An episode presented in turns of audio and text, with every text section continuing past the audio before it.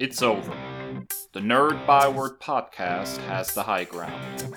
In today's episode, we are fixing Star Wars Episode 3 Revenge of the Sith.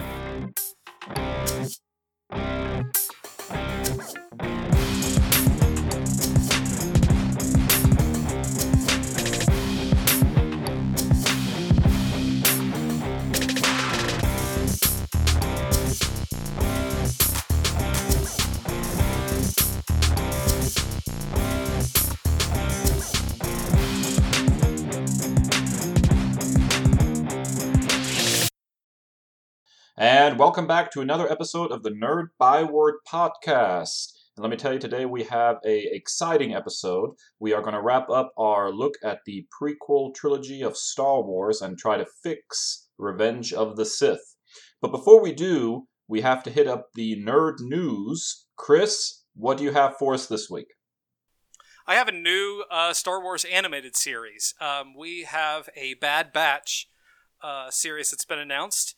Um, and I'm reading this directly from StarWars.com. Uh, Dave Filoni, uh, as is the case with the Clone Wars animated series and Star Wars Rebels, um, he's going to be the, the real creative mind behind this series, it looks like. Um, a lot of a lot of the people who worked on on other Star Wars shows are going to be returning. Um, Star Wars: The Bad Batch, and I'm reading this directly from StarWars.com's press release. Star Wars: The Bad Batch is executive produced by Dave Filoni, The Mandalorian, Star Wars: The Clone Wars, Athena Portillo, uh, Star Wars: The Clone Wars, and Star Wars Rebels. Brad Rau, who was on Rebels and Resistance, Jennifer Corbett, who was on Resistance and NCIS, with Carrie Beck, a Mandalorian and Rebels as co-executive producer, and Josh Rimes as producer from Star Wars Resistance. Rau is also serving as supervising director with Corbett as head writer. Um, I'm gonna be honest here with my initial reaction. Um, admittedly, this was I felt the weakest arc of season seven of the Clone Wars, the Bad Batch. It was like a four. I want to say it was a four episode arc to begin um, season seven now, with all that being said, I really feel like I felt that way because I was ready for all of the things that had been promoted leading up to the final season of Clone Wars. I was ready to see the duel between Ahsoka Tano, my goddess, and Darth Maul. I was ready to see the siege of Mandalore um, play out. I was ready to see um, their take on Order 66 and Anakin's turn. So hopefully this should give them the appropriate attention and their origin story that, that they deserve and that they need. And it's not thrown into someone else's story. Um, and as I've said before on this podcast, in Filoni we trust. Um, it looks like everything that I've read online that Jon Favreau and Dave Filoni are going to be kind of like that Kevin Feige type role going forward in Star Wars. And I can't think of two individuals that I would rather have you know, being responsible for Star Wars content going forward. The Mandalorian is perfection for me. Um, it's exactly what I always wanted out of Star Wars. It takes um, a character, uh, someone, a character that is similar to Boba Fett. Boba Fett being a character that I really just, oh man, was was I super fanboyed out over for so many years, and it gave us even a deeper um, story behind Mandalorian culture and you know gave us iconic quotes like "This is the way" and "I have spoken" and gave us Baby Yoda. Like you can't ask for much more out of a series. And when you have the two minds behind that being in charge going forward, I feel great about the direction that Star Wars is headed in. So, um, admittedly, again, I was kind of so-so on the Bad Batch's introduction, but hopefully this gives them the attention that they need and deserve. What do you think, Dave? I, I kind of react exactly the way you did. Um, I didn't think they were a particularly strong part of the uh, Clone Wars cartoon. I, I'm cautiously intrigued, I guess. This is not the show I was expecting or even really would have asked for. Um, and the, the clones in particular, uh, the clone troopers and all that, uh, from a story perspective, have never been that interesting to me. So the people that are involved are clearly a sign of quality. So I'm hopeful it's going to be a good show, uh, but it is not it is not the show I would have asked for as a fan. I would have much rather seen an Ahsoka Tano show, to be honest. Uh, she stands as one of the best characters of Star Wars. Uh, and although I'm looking forward to her live action debut uh, in The Mandalorian season two, the way it's looking right now, I think she could carry her own show very well. So, um, if given a choice, I probably would have gone in a different direction. But ultimately, um, there's quality people involved, and I don't doubt that it'll be a quality show. Yeah, I absolutely feel that way as well. And just on a side note, when I, I saw this news post, I text, I screenshotted it and sent it to you, and I think we both misread it as the bad expletive, and you said that's how I read it, and I was like, you know, the bad you know what that would be a great uh, Ahsoka Tano title. So um, um, it's it's no secret that I am number one uh, president CEO of the Ahsoka Tano fan club. So I I'm right there with you. I would love her story. Her novel is fantastic. Her adventures um, and her story following Order 66 is so great. Um, the audiobook is fantastic with Ashley Eckstein actually reading it, the voice actor behind the character. Um, Rosario Dawson is an incredible actor. I'm a big fan of her work. Um, so I'm excited to see how that plays out. But um, it's more Star Wars, and like you said, with the people behind it, I, I trust in them. Uh, Dave, what do you have for us news wise this week? Yeah, I wanted to take a moment to talk about the DC Universe television show Stargirl, which has recently been uh, renewed for season two. Uh, Variety reports that the television series Stargirl has been renewed for a second season.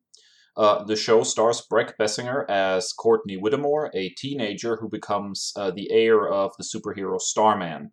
Uh, the character was created by Geoff Johns, who uh, was inspired by his sister, who tragically passed away several years ago. Uh, so this renewal does not come without some changes, and that has uh, the fan base a little bit concerned. Uh, the show has been streaming on DC Universe and then airing on the CW the following day. For season two, the CW will become the exclusive home of Stargirl. Uh, fans have been quick to point out that much of DC Universe's television output has been finding new homes. Uh, for example, Doom Patrol has recently moved to HBO Max and there is some concern that this particular streaming service might be going away. More concerning for Stargirl, though, is that the quality of the writing and special effects has been quite high on DC Universe. They've put a good amount of money behind this television show, and a lot of fans fear that the move to the CW will come with budget cuts and maybe cast changes that will adversely affect the final product. Now, I've really been enjoying Stargirl so far. The show has a vibe like really no other superhero show on television right now. There's almost a, a, retro 1950s cool about it, even though it takes place in contemporary America. The effects and acting have been great, the writing is sharp. You know, the best way to describe the tone of this show is almost like a back to the future kind of vibe. So, it, it's a very good show. Now, when Supergirl famously moved uh, from uh, CBS after its first season to the CW. The show went through some really big changes, including budget, cast, and even filming location. So the show returned as a different beast from season one in a lot of ways. My hope here is that Stargirl can avoid this problem. Uh, right now, it probably stands as one of my favorite DC based superhero shows. Kris, what are your thoughts on this? Yeah, um, this was really interesting for me to see um, I'm not familiar with the character or the series at all, so I, I'm completely at a casual approach here. But um, as you kind of kind of hinted at, it seems like the writing is on the wall with DC Universe. I'm really confused by the direction that Warner Brothers and DC, uh, you know, films and series are going. Um, with HBO Max emerging, um, I, I don't. I just don't know what, what DC Universe. I I, um, I I asked you the other day. Do you think it's something um, that you think would be worth investing in. I'm looking at it more from um, like a reader's perspective. I was interested in you know uh, reading comics on there, but um, you know I don't know how long that's going to last, and everything just seems kind of muddled, especially from my casual. Um, mostly Marvel uh, point of view. Yeah, so ultimately, uh, DC Universe does have some other stuff going for it, including comics and the like. Um, but I think the big pitch was uh, the television output, a lot of original shows, uh, Titans, uh, which has not found a new home for season three yet. They have not announced anything differently there. Doom Patrol Swamp Thing surprisingly only lasted one season despite good critical buzz. That was sort of the main pitch uh, of this service.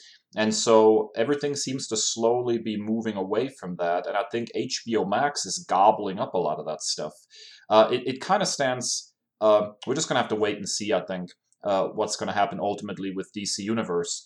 But the, the the things that they've been creating for DC Universe have been high quality, and I would absolutely hate to lose some of those. All right, that is our nerd news segment for this week. After a quick break, we will be back with our attempt to fix Revenge of the Sith.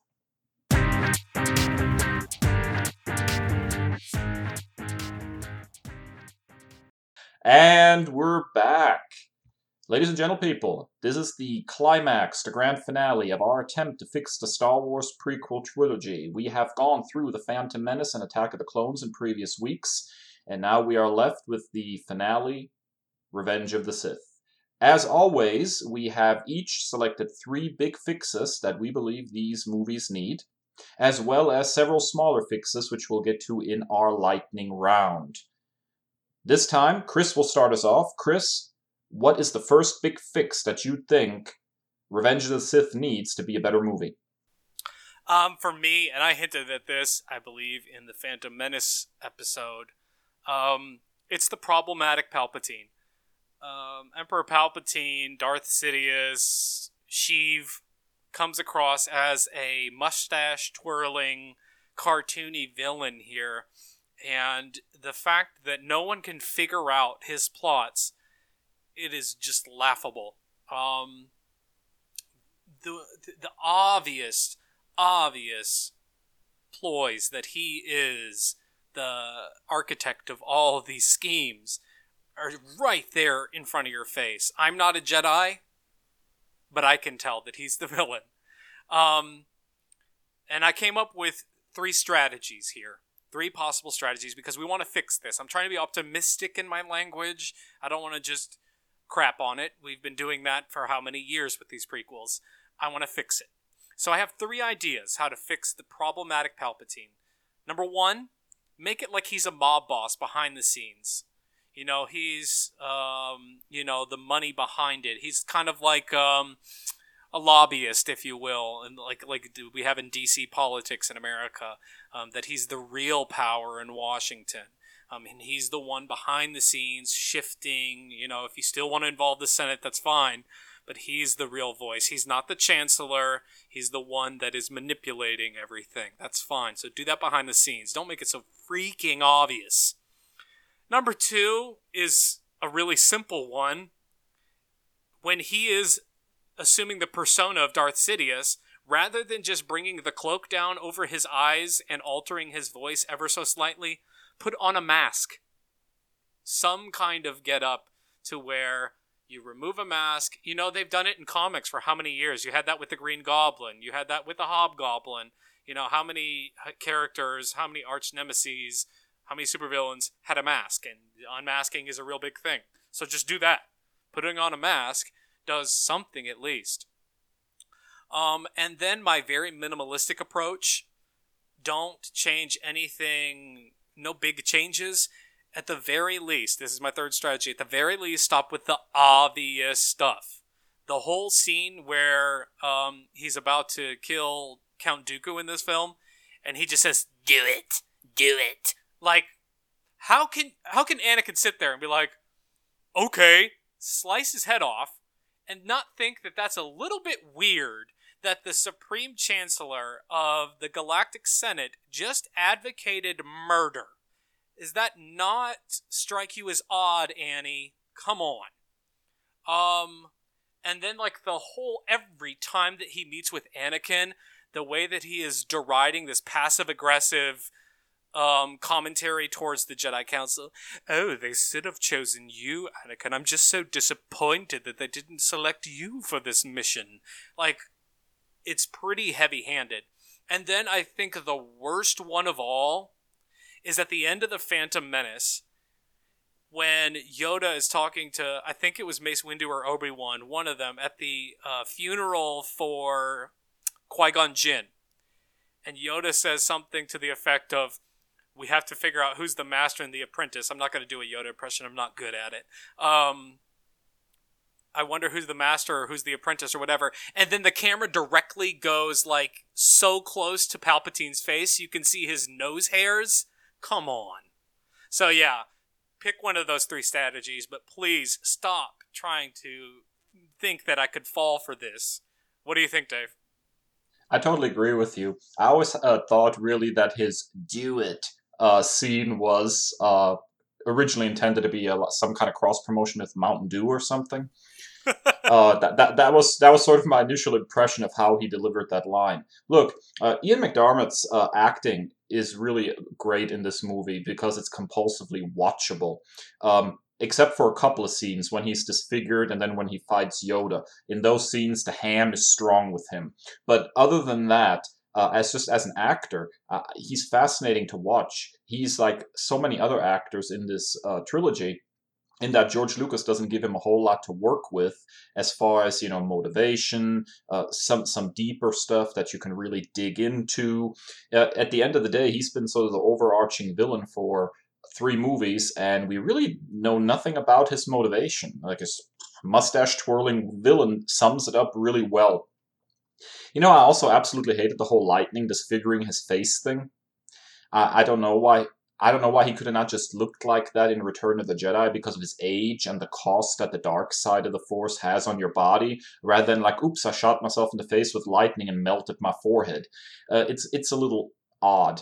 Uh, yeah, but ultimately, not to mention it's bad CGI. Not to mention like the whole effect. It's so bad. Yeah, absolutely. Uh, so it's very telegraphed, and I, it would have been more fun uh, if it would have not been so obvious. And I think I mentioned this briefly when we were talking about uh, episode one, it would have been very nice if we would have never seen Darth Sidious until this movie. you he's always mentioned, he's whispered about. You have Palpatine right there, but as a Star Wars fan, I know that Palpatine ends up as the Emperor, and then you throw in this Darth Sidious character, and I would have been the whole time like, uh, who's Darth Sidious, and why have we not seen this guy? And then to have a revelation that, oh, Palpatine is Darth Sidious would have been a really cool little twist. It would have been a lot less obvious than what they ended up going with. So yeah, I totally agree with you. Yeah, um, I like my mysteries. You know, forgive me if I'm wrong here, but I like my mysteries to have a little mystery. Um, but yeah, uh, I listened to another podcast called The Rewatchables, and they go through and give awards for each you know category or whatever. And one of them is for overacting, and like Ian McDiarmid should be in the overacting Hall of Fame for these films, like taking a little bit of material and just going to another stratosphere, another galaxy, if you will, with this. But uh, uh, he is a talented actor. Um, but but like we said, I think it was in the previous pod. Um, if you're given crappy ingredients, if you're given a crappy script, which we'll I think we'll get into in just a moment, um, then there's only so much you can do, and you're relying on improvisation and you know the acting choices of of your casting crew. Um, Dave, what is first up on your big three fixes for this film? For me, it's just that we have to fix Anakin's motivation and his turn to the dark side.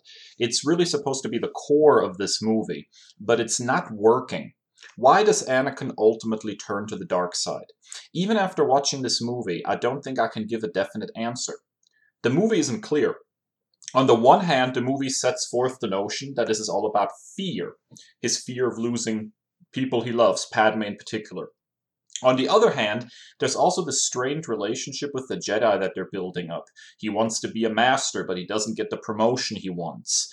Uh, even near the end of the movie, when he's full on dark side, he suddenly talks about wanting to rule the galaxy. Where, where did that come from? Boundless ambition does not equal fear of losing Padme. So I think there's like two different motivations at work here, and it's like George Lucas couldn't quite figure out which one he wants to go with. He really needed to commit. This inconsistency makes it hard to root for Anakin at any point. Ambition is an interesting reason to fall to the dark side. Fear of loss is an interesting reason. But you gotta pick one, otherwise, it's not clear what Anakin's ultimate motivation is for turning to the dark side. The movie should really stick with his fear of loss and, and add to it. Let's have the Jedi find out about his marriage, for example, and try to separate him from Padme and his uh, soon to be born kids. That gives him a much more believable reason to sour on the Jedi than they won't grant me the rank of master. It's not fair. It's outrageous, even. Like, it's not quite the right motivation we're looking for. And so when he finally does turn, in that scene with Palpatine and Mace Windu, it is such a almost like a, a switch is being flipped. So if we focus on one particular piece of motivation, we amplify it a little bit. Then when we get to that point where he has to make a choice and he ultimately turns, it will be more believable. Kris, what do you think? Yeah, absolutely agree. It seems like um, this sounds like one of those solo superhero movies when they throw way too many villains. Um, I'm getting echoes of Spider-Man Three when you had like a decent enough villain and you uh, had a great backstory with Sandman, and then they took Venom, one of the most popular villains in the the Spider-Man mythos, and then you just threw him in there as like a side quest, and you never really um, fully panned out either uh, villain's origin story. Um, and then you know if you've got there's a saying in sports if you've got two quarterbacks then you have no quarterbacks so you know if, if you've got you know two villains in a superhero film you've got no real villains and, and it works here as well neither one of them were fully fleshed out and i totally agree with you pick one because either one fully fleshed out standing on their own works but everything about this i feel is also rushed like that whole scene that you described between um, Palpatine and Mace Windu, and Anakin joins in. He goes from "What have I done?" to "Yes, my master" in literal seconds on screen. Yes, it's like a, a switch has been flipped. Exactly. I mean, what have I done? And he's in tears and he's crying. To quick wipe those tears away. I need you to go slaughter children, which we'll get to in a minute. Um, there's no thought towards the inc- implications of these choices his life with Padme, her reaction, what she thinks about it, and that's something I'll get into with one of my later points. But like it is just so rushed. I mean, it's crazy that in a trilogy with three films that this is a consistent thing we keep coming up with that everything is rushed.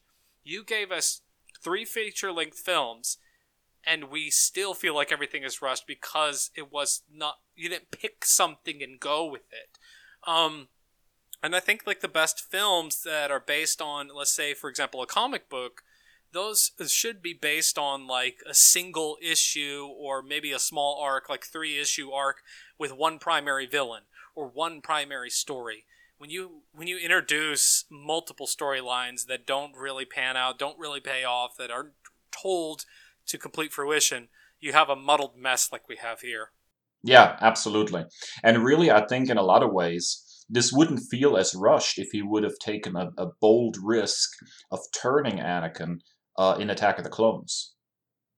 Yeah, there's something to be said about Empire Strikes Back, the middle piece of the original trilogy, being a dark movie that ends on a downer. And on the flip side, here we have uh, the middle piece, the middle movie, uh, ending on a wedding and that's not really a dark place to end. And then the end of the trilogy ends in this incredibly dark place. Now, there, there is a function to that, obviously. I mean, things have to go bad uh, in order for there to have to be a new hope in episode four. But if if you would have went ahead and turned Anakin in the previous movie towards the end, then you have time to explore him trying to lead this double life, really serving Palpatine, um, but also still being technically with the Jedi and working as you know maybe a spy for him. And there's all this conflict, and can can he tell Padme what he's really becoming? And th- there there's more meat there to the movie then, and it won't feel so rushed. So, Kris, what is your next big point of what we need to do to fix Revenge of the Sith? For me, it's one of the most meme-worthy things, and it's one of the most, I'm being honest, disgusting things from this film um, it's the slaughter of the younglings. It, it just doesn't add anything to this. I don't feel like. I don't feel any further convinced that he's gone to the dark side. I feel like it's just. it's just added for shock value that he would go to this extent, that he would murder children. Um, we talked about this in episode, uh, the Phantom Menace episode with episode one, that him killing Maul should have been this momentous occasion. Um, and you have like the rule of two with the Sith. If you would, and I'll get to this later, but if you would explain that the rule of two that Sith, then you would have understand you would have understood that why that that was momentous if you would again flesh that story out. But killing small children adds nothing. Um, also, this scene could have easily just been regular old Jedi or even Padawans. Um, and it would have still, I think, had the same desired effect that he goes back to his old stomping grounds of the Jedi Temple and he's mowing down his old pals. The fact that he's killing children, I think it's just disgusting, and it doesn't add anything to the story. I think it's a very poor choice from the top down. Um, and I feel like it, it would. I think it would have been even more effective if he would have gone to like someone that he had relationships with and previous contact with if you would have built something that and then taken them out not babies that does nothing for me except for deeply anger me what do you think I, I totally agree with you. It's a deeply jarring scene. For one, it doesn't feel earned to begin with because, as we already previously mentioned, he flips to the dark side in about 2.2 seconds and is just fully evil from one moment to the next. So th- this, this doesn't feel believable and it doesn't feel earned. Uh, but in addition, even taking that off the board, you are exactly right. Him going after a group of children and slaughtering them adds absolutely nothing to the story.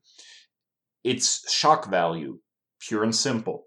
And yes, I agree with you again that he should have went after somebody who had been a friend or maybe a fellow Padawan or something, somebody that we've seen pop up here and there again, and then it would have had emotional heft without going to this incredibly weird, dark place of okay, the guy we've been rooting for for two and a half movies is now killing a whole bunch of children. I, I it just it's kind of an inconceivable place to go with this. I think it's one of the few scenes from this movie that really stand out and hold it back from being a resounding award as the best of the three. And that's, you know, not much of a, a bar to, to clear. But from it being the best of the three, I think just in sheer remembrance, you think, oh, yeah, well, Revenge of the Sith was, uh, was okay. And I think this scene in particular is one of the few scenes that really holds it back from it was a good movie. It keeps me in the threshold of it was okay. This movie was okay because it is such an unnecessary and just ridiculous scene that that is completely unnecessary. But yeah, Dave, what's number 2 on your big 3? It is the meaninglessness of Dooku's death. So Dooku was set up as an important character in episode 2, and then here, like so many other villains before him, he's completely discarded in the opening moments in favor of yet another disposable villain, General Grievous, who doesn't even make it to the end of this movie. Lucas, I know, tries to mirror the battle between Anakin and Dooku with the battle between Vader and Luke in Return of the Jedi, with Palpatine sitting on this throne looking on. And visually, it is a good mirror, but thematically, it's not. Because, first of all, we don't even know what's going on between Palpatine and Dooku here. It's never explicitly stated, even, that Dooku is, is a Sith himself. Is he part of the rule of two? Is he Palpatine's apprentice? It's never spelled out. At no point is there this moment, like it was with, with Luke and Vader, where uh, Palpatine basically says, kill him and take his place. And that, that is the place where really this movie should have rhymed, where it should have reflected the previous movie, because of the idea of the rule of two among the Sith. Let's not even mention that Anakin hesitates for nearly a full minute, and Dooku is just kneeling there waiting. How about trying to talk your way out of this? Tell Anakin that he's being used. Confess that Palpatine is Sidious. Do something. Dooku literally is just kneeling there waiting for Anakin to decide whether he's going to decapitate him. It is such an odd moment. This moment should have come later in the movie. This moment should have been between Anakin and Darth Maul. And this moment should have been Anakin, it's time for you to kill Maul and take your place as my new apprentice. This should have been the final test, the moment where Anakin turns. And instead, it is another wasted moment on a disposable villain who is literally disposed just to introduce another disposable villain. So you fix this by keeping Darth Maul around and making this battle the turning point. And then you have a wonderful parallel when you get to Return of the Jedi, where Luke is the one who will not go where his dad would have gone. His dad is the one who cut down the previous apprentice and became a Sith, and Luke is the one who rejects that notion. It would be a, a great thematic parallel. But as it stands, it's not. It's just another wasted moment. Kris, what do you think? Yeah, absolutely. I think, and Christopher Lee's reaction in this scene as Dooku says it all. That look of shock on his face is like, I mean, that's exactly how I feel as an audience member and as a Star Wars fan. Like, just, just, just do it. Just kill him. Like, it, it makes no sense. There's no meaning behind his death. And the fact that, once again, as you said, Anakin is just like, okay, slice him. Um, he doesn't think it's sketchy at all um, that as I said before, the Supreme Chancellor of the Galactic Senate is advocating not just murder, but beheading. So, um, and the fact that it does not occur to Anakin that that's not the Jedi way. We've talked about the mischaracterization of the Jedi um, in this series before, and like some really sketchy stuff that that that I think both of us grew up on. You know, like the Jedi Creed and the parallels to Buddhism and you know the parallels to a samurai and the code of honor and this violates all of that. And as you said the rule of two um, you know could have been in play here but that's not known unless you do a deep dive google search or you go you know star wars extended universe. You wouldn't know that. The casual star wars fan knows nothing about the rule of two. In fact i didn't know anything about it until i did exactly that a couple of years ago, and I went on a deep dive, and like now it you know kind of makes sense. But uh, uh, once again, I've said this before, I have to do all the work myself as an obsessive fan to find any meaning. You should be able to tell a complete story and deliver that. I should not have to do that. Um, and for me, this once again just shows that there's no consistent plan or through line with this trilogy. Um, which you know is is really concerning considering the fact that they had two decades to plan this out. I understand um, when you look at the original trilogy and Luke and Leia make out in Empire Strikes Back, and that was because, according to multiple sources, um, no one knew that they were brother and sister yet. They hadn't planned that out. That's fine. I can excuse that. But when you have two decades to plan out this entire trilogy. Um, and I feel like the same goes with the sequel trilogy. Um, you know, the, uh, Rise of Skywalker particularly shows that they didn't really have any through line or plan with this trilogy.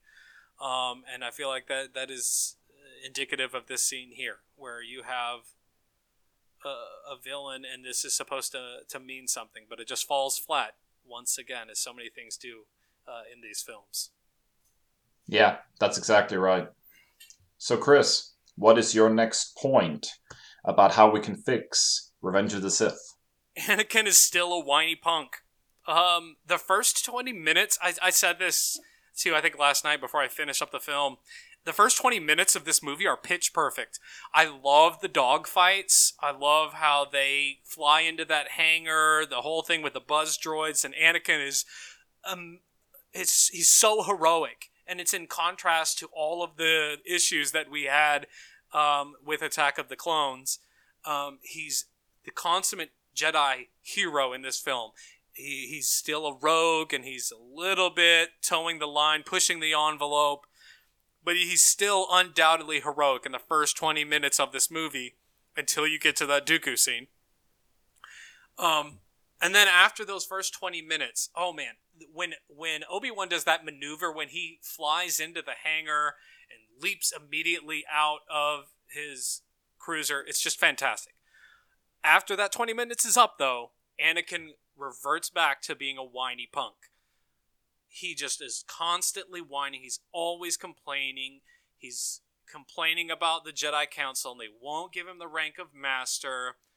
Um, he's whining about Obi Wan. He's uh, like uncomfortably angry about Obi Wan.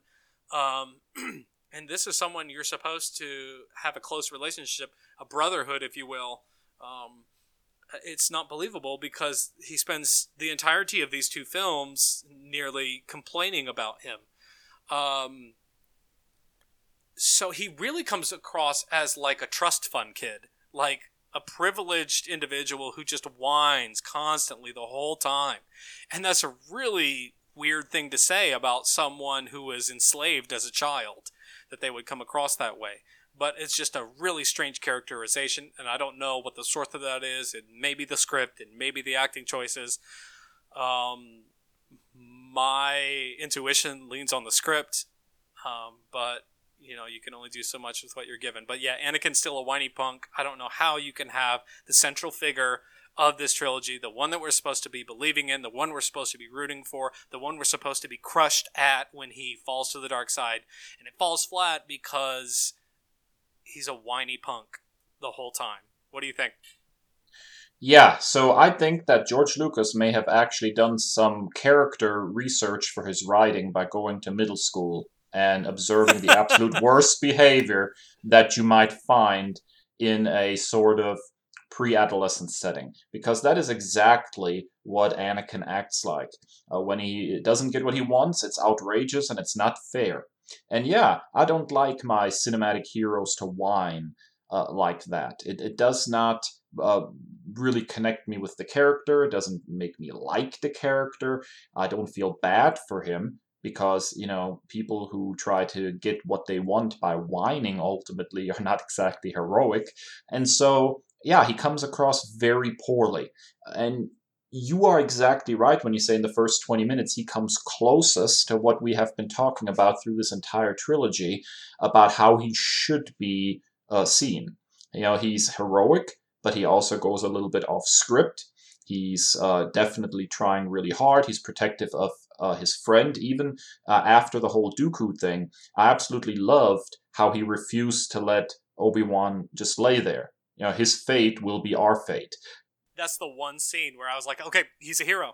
I bought it yeah, and finally it actually felt like, oh, there really is a connection with him and Obi Wan. And then, you know, just a few scenes later, he's whining about Obi Wan again. So yeah, it is it's just such a poor characterization of Anakin, and it also really, in a lot of ways, tarnishes Darth Vader for me because when he steps in onto the onto that ship at the beginning of A New Hope, I'm like, oh, there's that whiny brat again. Like the whole mystique is suddenly gone out of Darth Vader because now I see this Anakin under the helmet, and it's just uh, it's just a weird contrast. Yeah, and like you, I even think about like the final scene um, with Anakin Vader um, in Return of the Jedi, where they remove his mask and he's you know this doting father. Like, are are we sure that's the same guy? Because that's not the Anakin you showed me in the prequels. But yeah, uh, it's, it's, just really such a regrettable thing. Um, and like this was the most important thing, and it's one of the things when when you announce a project like this where you take something that is so highly regarded and so beloved by millions of people across the globe like Star Wars is, when you take something like the original trilogy and we're like, hey, we're going to tell the backstory of that. We're going to tell Darth Vader as a child. You better do it perfectly. Um, and, you know, any little thing is going to be nitpicked. You know, you're dealing with nerds here. We're going to pick it apart. But yeah, so um, when you, in this case, it, it just falls so flat for me.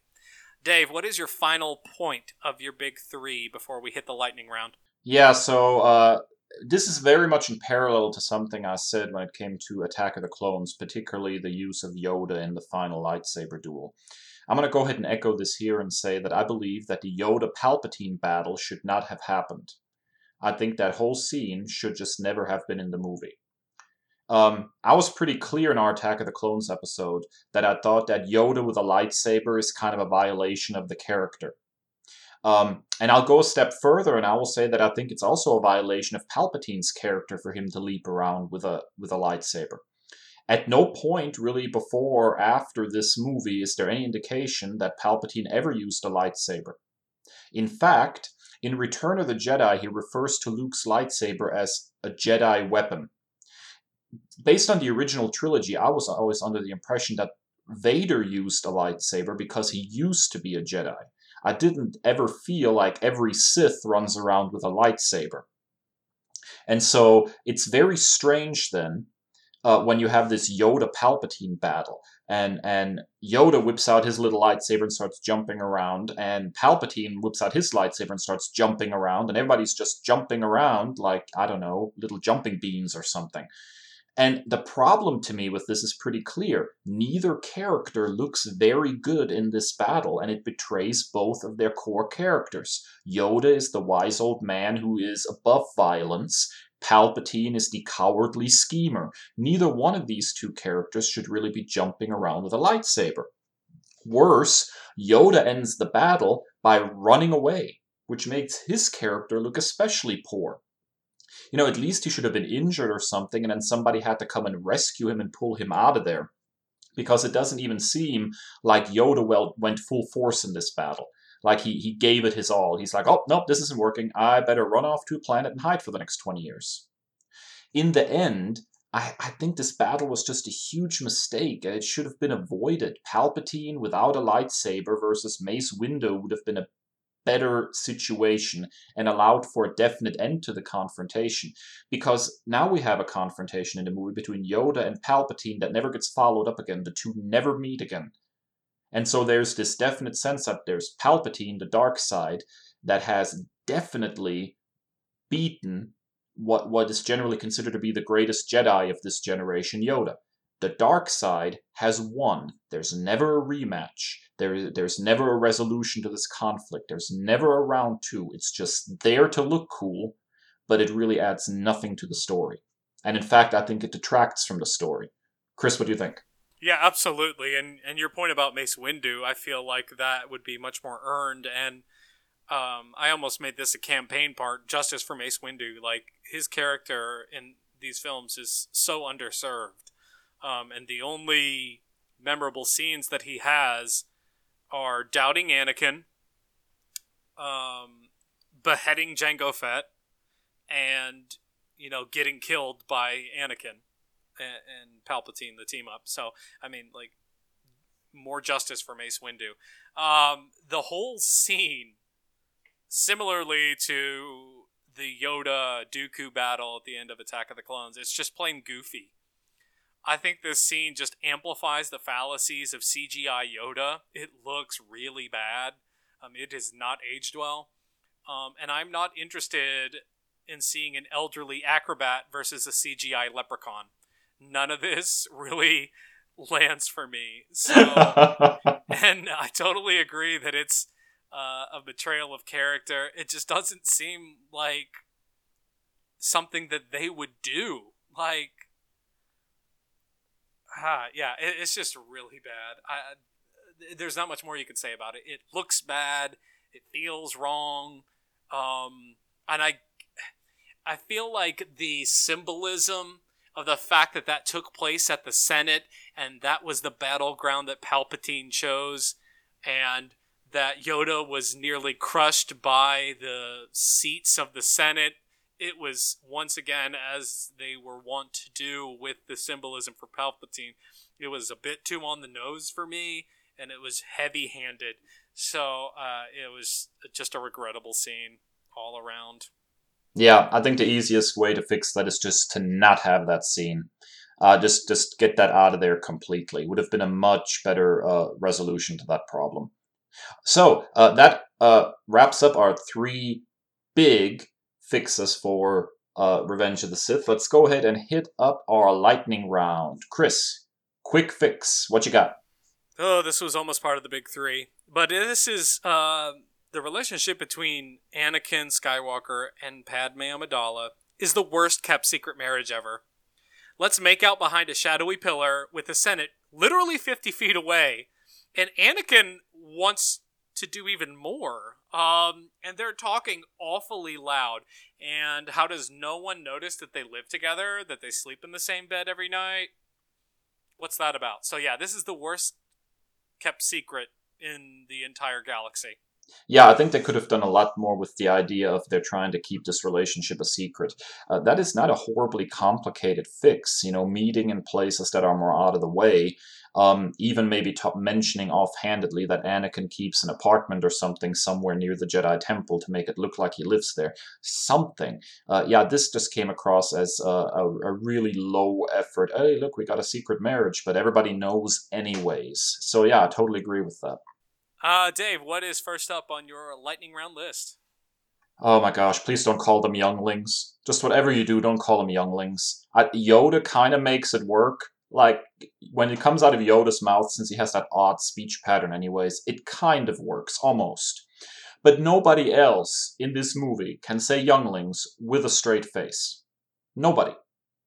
There is not a single reason to make this an official young Jedi term. We already have the term Padawan. That's enough. In the scene where Obi Wan tells Padme about Anakin killing all these kids, Ewan McGregor literally has to cover his mouth immediately after saying the word youngling. It looks like he's trying to hide a snicker. And every time somebody says the word youngling in this movie, I have to hide a snicker too. Kris, what do you think?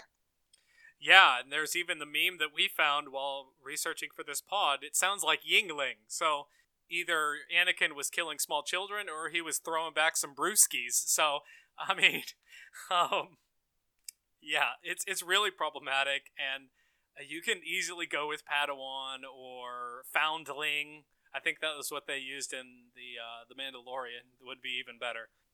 Yeah, I totally agree. Kris, what is your next point? Since when, and we hinted at this before, but since when does the Jedi Council advocate spying?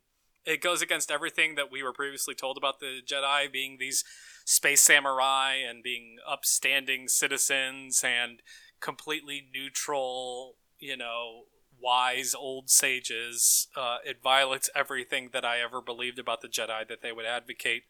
Um, the Patriot Act esque br- uh, brother eye, eagle eye in the sky. But yeah, um, so that that's really problematic for me. What do you think? Oh, I agree. Once again, the Jedi come across terribly in, in these prequel movies. And it's also really just a half baked idea. It's just another thing that George Lucas threw in here to have Anakin dislike the Jedi suddenly. Uh, it, and it doesn't work. Uh, I think it goes back again to the motivation of Anakin. Why does he actually fall to the dark side? And, and Lucas seems to be throwing anything in the kitchen sink in there oh well, you know, he's worried about Padme, he's ambitious, he doesn't like the Jedi wanting him to spy on a friend. Let's just throw a whole bunch of different things in there. But but ultimately, it makes the character feel directionless. So I totally agree with that. And I think it. I'm thinking. I think this film came out in 2005, if memory serves. Um, and I know that Lucas previously, uh, even with the original trilogy, likes to make you know socio-political commentary so it may have even been something like that for the bush administration and the patriot act and spying and stuff like that. Um, they had I, I, believe the the empire in the original trilogy were allegories to like communist russia and communist china but um, it really does not look great doesn't translate well to the film here. Uh, dave what's next up in the lightning round here yeah, so I don't want to get too nitpicky, but this is an easy fix. Especially as we've mentioned before, Lucas had a long time to plan this, and he should have made the, the connections between the original trilogy and the prequel trilogy smoother. So Padme, at the end of this movie, when the twins are born, has a moment with Luke. She holds Luke. Why does she not have this moment with Leia instead? Like what? In Return of the Jedi, Luke actually asks Leia, Do you remember our mother? And she's like, Oh, yeah, you know, I, I remember some impressions. She was kind, you know, or something. Like, let her have a moment with Leia, not with Luke. George, have you watched your own movies? The wrong twin got that moment with Mama. This would have been an easy bit of continuity between the two trilogies, and he literally put the wrong baby in Padme's hands. What do you think, Kris? Yeah, totally. You could even have done this, um, leave it as is as the film. the The problem here is she says Leia, and then they immediately cut away to another scene. If you would have like given her the same duration of time holding Leia as she did with Luke, I think it would have been fine. And I think this, uh, and I'm going to go super feminist here. I think it's so dismissive towards Leia, um, and I feel like the more I reflect upon this film the entire ethos of the movie seems so dismissive of all female characters. Um, and I'm gonna go a step further and say the entire film like seems like a huge sausage fest. Like Luke is the only baby that gets any attention. Padme like goes from being this bad A female in charge in Attack of the Clones. It was one of the strengths of Attack of the Clones. I feel that um, she freed herself during the gladiator scene um, and she took a blaster and she took that whole squadron, even though she was inexplicably not injured after falling out of the gunship. She still was like, come on, let's go.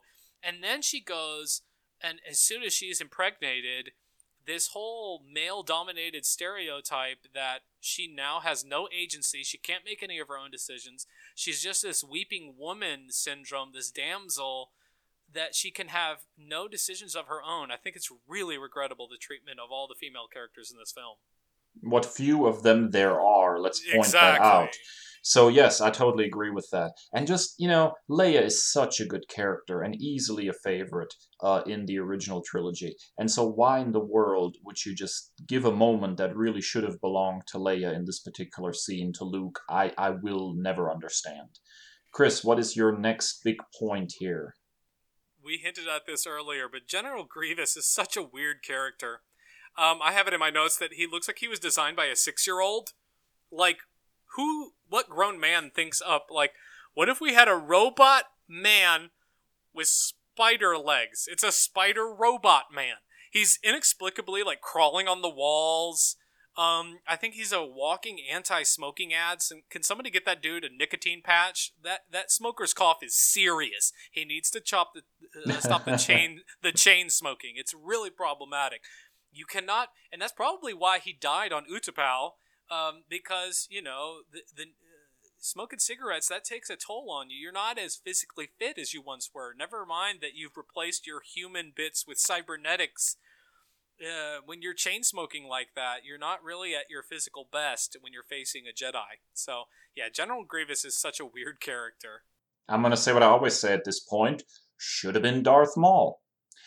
Grievous is a weird character, I agree. And he's definitely supposed to be some kind of callback slash preview of Vader. Mostly mechanical, trouble breathing. It's very much on the nose, uh, really on the nose parallel. But he comes across really oddly. We also know nothing about this guy, so we're not invested in his confrontation with Obi-Wan. We're just told, hey, this dude is important, and that's it. And it comes across as just another reason to separate Obi-Wan and Anakin for a huge chunk of the movie. We, we never get a movie where they're together for the bulk of the movie, fighting side by side. Even in this movie, we get a, a, a few minutes at the beginning of the movie. The rest are separated, then they meet again and, and you know, try to kill each other. So, uh, should have been Darth Maul we don't need a, a succession of disposable villains. It, it's just, it doesn't work. Yeah, less is more. Less is more. Less villains is more story and more meaning. Um, but yeah, Dave, um, we're going medical with your next point. What's next in the lightning round for you? Padme dies of a broken heart. I repeat, Padme Amidala dies of a broken heart, former queen, senator, a woman who has picked up arms countless times, who has proven her strength and bravery in the face of adversity, dies of a broken heart, loses the will to live. I don't buy it. Anakin can kill a bunch of kids in this movie, but George Lucas draws the line in him doing something that accidentally kills Padme. Why not have Padme actively trying to interfere in the fight between Obi-Wan and Anakin and heroically dying in the crossfire trying to stop her husband? Why does she have to stand there and literally say, Anakin, you're breaking my heart? And then the next thing you know, some medical droid is like she's losing the will to live. That is just so dismissive of the character and and and, and medically just kind of silly. What do you think, Kris? Yeah, so I had I, I googled this. Um, I'm I'm a nerd, so according to an ABC News article, I'm quoting here. While the stress of grief may bring on general health impacts, there is a legitimate and specific medical condition called Takotsubo cardiomyopathy or heartbreak syndrome that doctors say is dying of a broken heart, but it's incredibly rare. However, I find it incredibly hard to believe that it would be instantaneous. The people and the cases that I've seen where this is even suggested, it's over a significant amount of time. It is not like my cat died or my husband left me and I dropped dead. You know, it is not instantaneous like this. Um, what about the two children that she just brought into the world? Um, not the fact that not to mention the fact that he just strangled her. Um, that could have been a cause of death. Um, I I like your you know, adjustment to where that she's like gets caught in the crossfire. That works. But and as you hinted of, it's again indicative of the male dominated story that the female is just a throwaway plot device. And because her husband is assumingly perished or has gone to the dark side, she has no longer the will to live because she was depending on that man to give her a reason to live. And it's just really regrettable. You know, I'm, I'm going to go ahead and go a step further. I do not understand how George Lucas can write a scene where Padme is giving birth and literally forget about the kids. Like, a parent would not just lay down their life and, and wallow in their die literally from their own sadness if they have two children to take care of. I'll, I'll take this another step further and circle back around to the whole uh, Anakin killing younglings thing. The guy just found out a little while ago that he's going to be a father and he's trying to save his wife and children. I find it difficult to believe that his reaction to that revelation is, "I'm going to go kill some kids," and that he would not wouldn't even hesitate and think, "What if somebody did this to my children?" It is it is such a, a mischaracterization of the situation. I think. Kris, what is your next point? Uh, we hinted at this before, and I'll be very brief. Enough with the flipping. Enough with the acrobatics. It's so ridiculous and unbelievable. It's pretty sad that the original trilogy, which came 20 years to 30 years previously, has significantly better lightsaber duels. The Anakin and Obi Wan is okay, but they're still inexplicable flipping for no reason. They are on level ground. Let me do an inexplicable front flip, back flip, for no reason whatsoever. Just it, it doesn't even look good. It hasn't aged well, CGI wise, stunt wise, whatever. Um, I I I hate the flipping. Please, no more flipping. When it comes to lightsaber duels like this, I really believe that the best lightsaber duel we got in the prequel was the one with Darth Maul. And there the flipping made sense because it was primarily Maul doing it. It was very much Darth Maul's fighting style, whereas Qui Gon and Obi Wan were much more grounded in their approach. And when you look at the actual original trilogy, the best lightsaber fight by far was Empire Strikes Back, which again featured very little flipping of any kind. It's very grounded in a lot of ways, and it's still very exciting. I think the ultimate problem for these lightsaber duels is that they were over choreographed, uh, and it comes across as very fake in the end. I will even take, and I love um, Obi Wan in the original trilogy. Sir Alec Guinness is wonderful. I'll even take his duel with Vader in A New Hope, which is literally just touching lightsabers, um, and then whoops, I disappear. I will take that over this ridiculous flipping. I'll take that any day of the week. Dave, what's next up in your lightning round? It's it's another very simple way to properly connect the prequel trilogy with the original trilogy. George Lucas made the decision to have R2D2 and C3PO there. And he knew he was going to have to deal with that. And then we reach the end of the movie, and an order is given to wipe C3PO's memory, but not R2D2's. And that is nonsense. Why would R2D2 never tell Luke what he knew about Anakin and Obi Wan? He could have done so in two ways very easily. Number one, he could have asked C3PO to, tr- to translate, Or number two, whenever he's plugged into Luke's X Wing, he literally can make words appear on his screen. They literally can have a conversation. We see that in Empire Strikes Back. And yet, R2 never says a word. What kind of horrible person, quote unquote, is this droid to never open his mouth and tell Luke anything? And you could have fixed this very easily by just simply having both droids' minds wiped. Kris, what do you think? Yeah, absolutely. And I've said this a thousand times. I've said it at least three or four times on each episode uh, in this series. They shouldn't be in this trilogy. It's ridiculous. Okay, we get the fan service. We know that you made the original trilogy, George. We know that you made Star Wars before. But you know, if you if you're just insistent, like you love them so much as characters, they have to be. Maybe they're cameos, maybe they're here, or maybe they're in a cut scene but it's just highly problematic. And I go back to this. I've said it before. I'll say it again. How does Anakin Skywalker, Darth Vader, not recognize a droid of his own creation in C-3PO and R2D2, which his was his inseparable friend and droid throughout this entire period in galactic history? How in the world does does does Darth Vader go through a mind wipe as well? Because that's the only thing that makes this make sense. Yeah, it, you're exactly right. It makes no sense. Kris, what is your next point for our lightning round? Um, is the Galactic Republic run by some crazy religious organization? Padme says after she discovers or she reveals that she is pregnant that she'll have to be she'll she'll be forced to leave the Senate and that she'll have to retire. Like, why is that?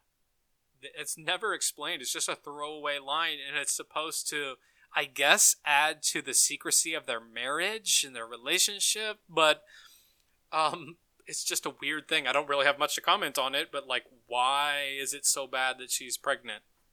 It seems to be once again just a really weirdly disrespectful thing towards women. Oh, oh, she's pregnant. Well, now she can't do her job anymore, ever again, apparently, because she has to leave the Senate. Yeah, so it's it's that's a very odd comment. I totally agree with that. Absolutely. Dave, what is next up on the lightning round for you? You know, this movie is a lot better in a lot of ways than the previous two prequels, but there's one thing that still holds true. The dialogue is total cringe. I didn't want this a main, make this one of my main points, but it still holds true.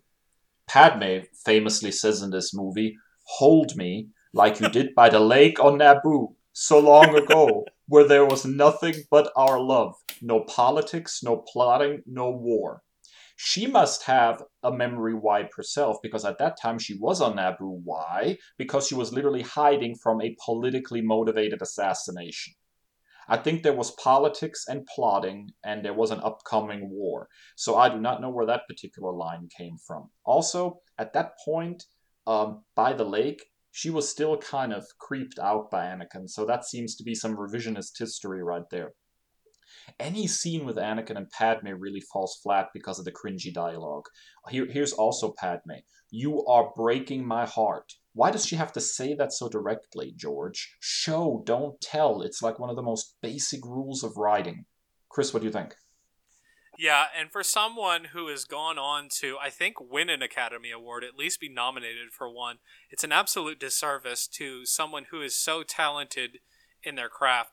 Like, my favorite Natalie Portman performance comes in V for Vendetta. It's just absolutely mind blowing, her performance when she's given, you know, adequate dialogue.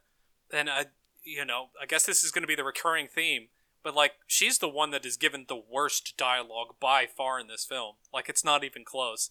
Um, there are some goofy one-liners for other characters, but she gets she gets the worst of it, bar none.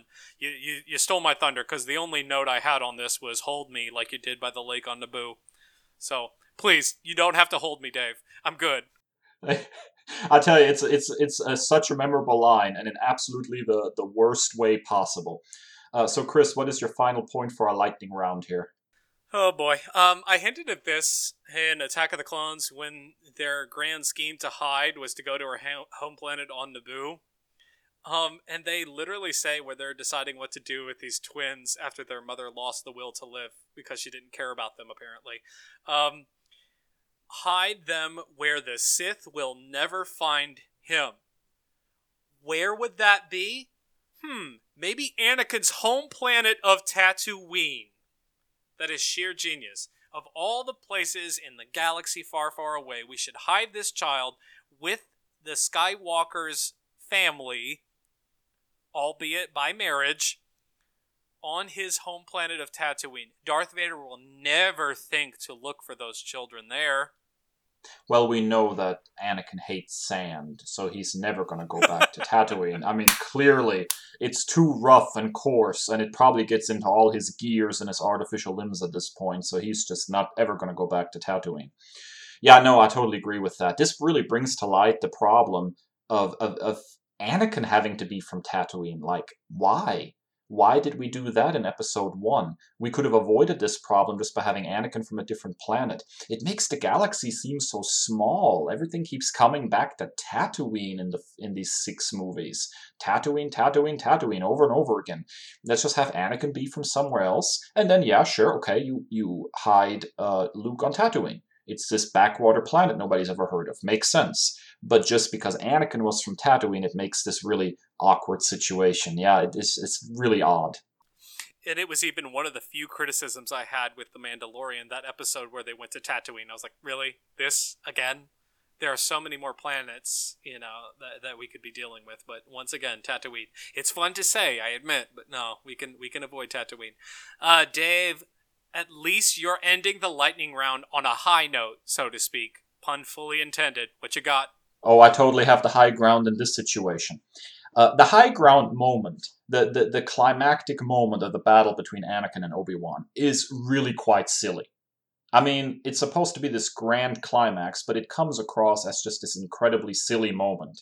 Obi Wan is standing on top of this area and he's like, I've got the high ground. And Anakin is all like, haha, I can get you anyways. And Obi Wan's like, don't do it. And then he just, in one swift motion, cuts like his arm and two legs off and lets him lay there. It's silly, but it, it also really paints Obi Wan in a very poor light. He leaves Anakin there to die after watching him literally catch fire. But hey, to make the connection with the original trilogy, he callously makes sure to pick up his lightsaber first before he leaves. Like, that is such a weird moment between two people who were supposed to be like brothers, as Obi Wan says. So, why not try to take Anakin with you? Try to redeem him. He, he's like your brother. Don't just let him lay there and watch him catch fire by the lava. That is make it makes Obi-Wan look really bad. It would have been a much better scene hey, we're here to fix this thing. If Anakin and Obi Wan were fighting, and Obi Wan disarmed Anakin, and Anakin fell, and Obi Wan is even trying to catch him because he's still wanting to redeem his friend, but he falls into a batch of lava, and Obi Wan stands there and he's weeping, holding Anakin's weapon because he disarmed him, but he thinks he's dead, and so he leaves. And then we cut and we see that Anakin actually only partially fell in and he pulled himself out and he's still alive. And then Obi Wan comes across still heroically rather than this guy who literally watches his quote unquote brother burn in front of him and then just walks away. Kris, what do you think? Yeah, absolutely. It's also a really silly, once again, heavy handed metaphor. Obi Wan being the more upstanding moral character, having the high ground. It's pretty goofy.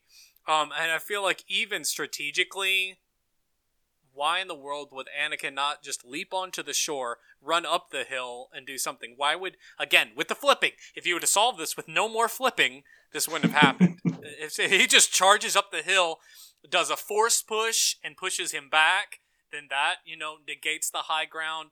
It was just a really, for the most part, a, a pretty good, you know, lightsaber duel. One of one of the strongest ones of this prequel trilogy to end on such in such ridiculous fashion. And as you said, he watches his brother catch fire and just slowly walks away. And um, you're not going to be using this lightsaber anytime soon. So so I'll take this snatch. Yeah, it's it's it's a very poor climax to a, a decent lightsaber duel ultimately.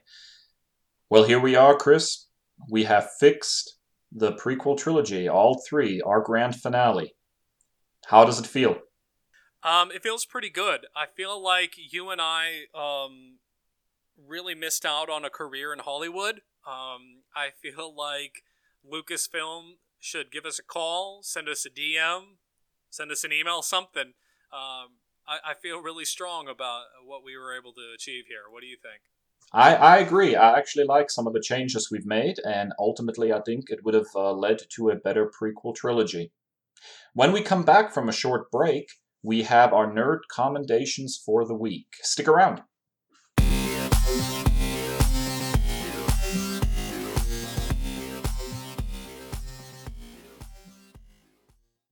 And we're back, ladies and gentle people, for the nerd commendation segment of the Nerd Byword podcast. Kris, what are you recommending to nerds around the world this week? I'm going with one of my um, favorite recent runs um, on a comic, uh, and I'm going with Friendly Neighborhood Spider Man Volume 2. That is written by Tom Taylor. Um, you may know him from his work on DCeased uh, for DC. He also did um, X Men Red um, recently, a couple of years ago. Uh, features art primarily by Juan Cabal, but it also has Yildiray Cinar, Ken Lashley, Scott Hanna, Luca Maresca, Todd Nauck, Iguara, DK Ruan, and Marguerite Sauvage. Um, what I really just love about this, and this is a really short run, it's only 14 issues. Um, it's all available on Marvel Unlimited so you can you can binge the whole thing in, in maybe even a day. Um, if you're if you're if you read like I do, you could probably read that in an entire day. But just 14 issues. What I really love about it is Tom Taylor truly understands the character of Peter Parker. Um, he understands his ethos. He understands his inspirations as a character, why he does what he does, why he wears the mask of Spider Man um, it returns. It's it's a B book as as we say in you know in comics. It's a it's a B book. It's not the main line. It doesn't screw with any continuity. Uh, things that are happening in Amazing Spider-Man. Um, I I love the return to street level stuff, the supporting cast, those relationships that Peter has with the people in his life. It also plays the hits. So if you're one for nostalgia and you love um, the main relationships uh, in Peter's life. Um, spoiler: if you're not reading current comics, Peter is dating MJ once again. So we'll see where that leads. But it has a real beautiful couple of issues. Um, there's even one where it is primarily focused on Mary Jane herself, um, and she like has to play the the rescue of Citizen Hero and stuff like that. Um, and then it, it focuses um, on another issue on, on just the ins and outs of being in a relationship with a superhero. Um, and it's really just an interesting dynamic. Um, and I really felt like it resonated with, with someone who's been in a committed relationship for a long time. Um, I felt a lot of like callbacks to the relationship that I have with my wife. Um, there's a really great scene where Peter is ordering bagels in a bagel shop. If you've ever been to New York, you know what it's like to order bagels. You know how you know integral that is. Um, and he knows exactly what to order for Mary Jane. And then he takes like ten minutes, and everybody is yelling at him because he doesn't know what he wants. He goes to the same bagel shop, you know. So I could relate to that. Um, it also has great cameos and you know single issue relationships and, and stories with um, Aunt May. There's an interesting story arc there. Um, uh, Human Torch. One of my favorite friendships in comics is is Peter Parker and Johnny Storm. Really great. There's some great issues in this run with that. Um, the Prowler, which is one of my favorite characters um, in the Spider-Man um, community as well. Um, there's a really beautiful emotional issue in number six with um, Spider Bite, uh, a new hero that's introduced. Um, a real emotional gut punch, and I'm not going to you know spoil anything there but check out issue number six for sure. If you read one issue from this run it's definitely issue number six. But yeah friendly neighborhood spider-man volume two um, volume one came back in the early 2000s i think was done by peter david but this is volume two by tom taylor uh, and company and it just really as a spider-man fan um, with with comics going the way they are being mainstreamed and being plugged into events i uh, uh, Nick Spencer's amazing run currently has been hit or miss for me. Um, some real high points, but some some kind of you know duds. But I think this really truly captured what what you love about Spider-Man. So I, I highly recommend this one. Yeah, I'm actually looking forward to picking this up now because I didn't realize this was uh, written by Tom Taylor. Uh, he's quite a talent. I've really enjoyed his uh, Injustice comic books at DC based on the video games. Uh, there are moments in there that are so uh, perfect in, in, capturing the characters that, that he's dealing with there, uh, even though he's basically writing in an alternate universe. I'm a big fan of those books, and so I'm definitely going to want to pick this up. he also did quite a bit of Star Wars work uh, I've enjoyed going back to the Dark Horse era uh, before the license returned to Marvel. So uh, I'm sold on this just because Tom Taylor's name's attached to it, and I'm looking forward to checking it out. I also saw, like, I follow him on social media and whatnot, and um, when the news story broke out that Warner didn't know what to do with Superman, that's a whole nother podcast in and of itself. We've touched on it briefly, but we could do an entire episode on that but he had a very simple like paragraph length tweet about exactly how you would make a superman film and i think i sent it to you and we're like he gets it. He gets superman. So like that's what i love about a writer who truly understands the character that they're writing or characters that they're writing about and they go with that and they lean into that. And when you have a writer that truly understands the character for me i had this with jms um, jm DeMatteis um, of course stan lee Gerry Conway, people that understand who Peter Parker is, is just really sings. And it's like you look down, and, and Bendis on Ultimate especially, um, when you look down and you've read 20 issues and you don't even know, like, when did that happen? Because you have such a beautiful story by someone who truly understands that character. Dave, what do you have for us this week for your nerd, uh, nerd commendation?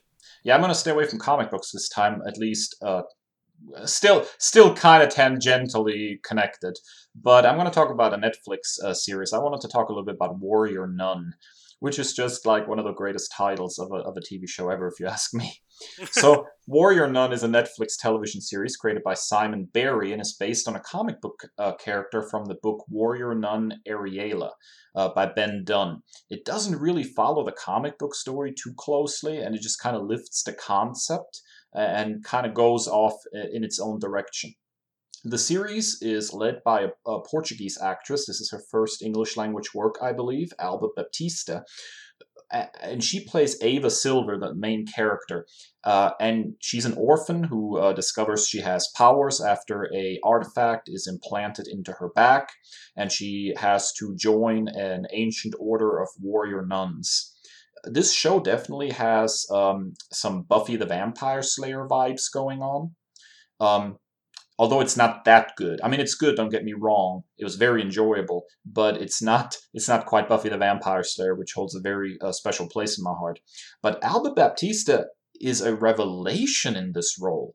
I know where she's been in, in Portugal, but like she needs to get a lot more work uh, English language work too, uh, because she's fantastic. Easily the best thing in this show. Her acting has great range. She has these really deep and dark moments, but she also has these incredibly funny and goofy moments. She can literally do it all in this show and was just mesmerizing to watch every time that she was on screen.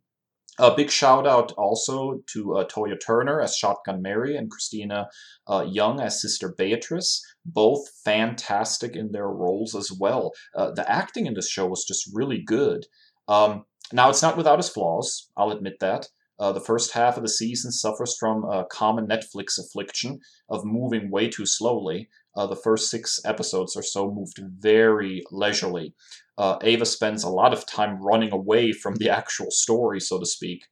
And it becomes a little tedious after a while. There she goes again. She's still trying to get away. She's still trying to get away. Can we please just get her onto the A storyline instead of her always trying to run away? Uh, the other problem is that the show has not been renewed for a second season yet, and still the writers decided to leave everything on this massive cliffhanger. Not a single plot thread is resolved. Uh, the finale raises more questions than it answers. Um, and Netflix doesn't have a great track record of consistently renewing shows, even if they're doing fairly well. Uh, I'm looking at you, Chilling Adventures of Sabrina, uh, recently canceled despite being an incredibly popular show. Even though the reviews and the viewing numbers appear to be positive, there's really no guarantee the show will get a chance to continue, so I would have been more pleased with the show if they would have finished a story arc and then had something else to fall back on for the second season rather than leaving everything hanging in the air. Overall, though, I really liked the show. Solid acting, decent special effects, truly interesting story kept me watching even through some of the slower parts. I'm very pleased having watched it. Yeah, I can say that um, when when you put this on the list, I recognized it immediately because my wife, who's a huge fantasy, um, you know, type of fan, she binged it in like a day or two. Um, so you know that was a that was a pretty you know good recommendation. If if she watches something like that, you know, then then I know it's pretty good. I thought it was a really interesting premise, and I'll, I'll definitely have to check that one out. Um, I can totally you know concur when it comes to the Netflix syndrome, as you said. I'm looking at you, Daredevil. Um, moving really slowly. Just just get me to Bullseye and get me to the Kingpin. Their altercation. I, I don't need all of this other stuff. I, I know who these characters are, but um, I thought The Witcher uh, was another one that, that moved pretty slowly. Not to mention the the timeline was was really jarring at first um, until I kind of just figured it out on my own. But um, yeah, I'll definitely have to check this one out. Thanks for the recommendation. Alrighty, ladies and gentle people, this is it for us this week. Another episode of the Nerd Byword on the books. Remember, if you want to know more about what we're up to, uh, you can find us on Twitter and Instagram at Nerd by Word and on Facebook at The Nerd by Word. We are very interested in hearing from you, so please send us a message. You can also send us an email at um, nerdbyword at gmail.com. Uh, we're more than glad to answer any questions you have or even maybe listen to some suggestions you have for us. Yeah, absolutely. And we are available wherever you get your podcast from. If that's Apple Podcasts, um, if that is Spotify, the TuneIn app, or you can even do it directly from our web ser- uh, website, nerdbyword.com. Now, if you are on Apple Podcasts, or something like that where you can subscribe and leave us a review, please do so. Give us those five stars. We love stars. Give us those five stars and, and let us know what you think of the show. Uh, we've got a couple of reviews on there already, a couple of uh, comments, and, and it's just really instrumental and to help us build this show as we move forward. Um, I will uh, say that we have some really great content lining up for you over the next couple of weeks. Um, we've got some truly special guests coming in for interviews. Uh, I think you guys are really going to thoroughly enjoy uh, what we've got coming up for you. Um, as always, thanks for joining us and stay well and stay nerdy. The Nerd Byword is produced by two nerds, Kris and Dave, to encompass all aspects of the nerd multiverse. The theme music was written by Al Jimenez. Our show art features original art by Ashby Design as well as public domain comic panels.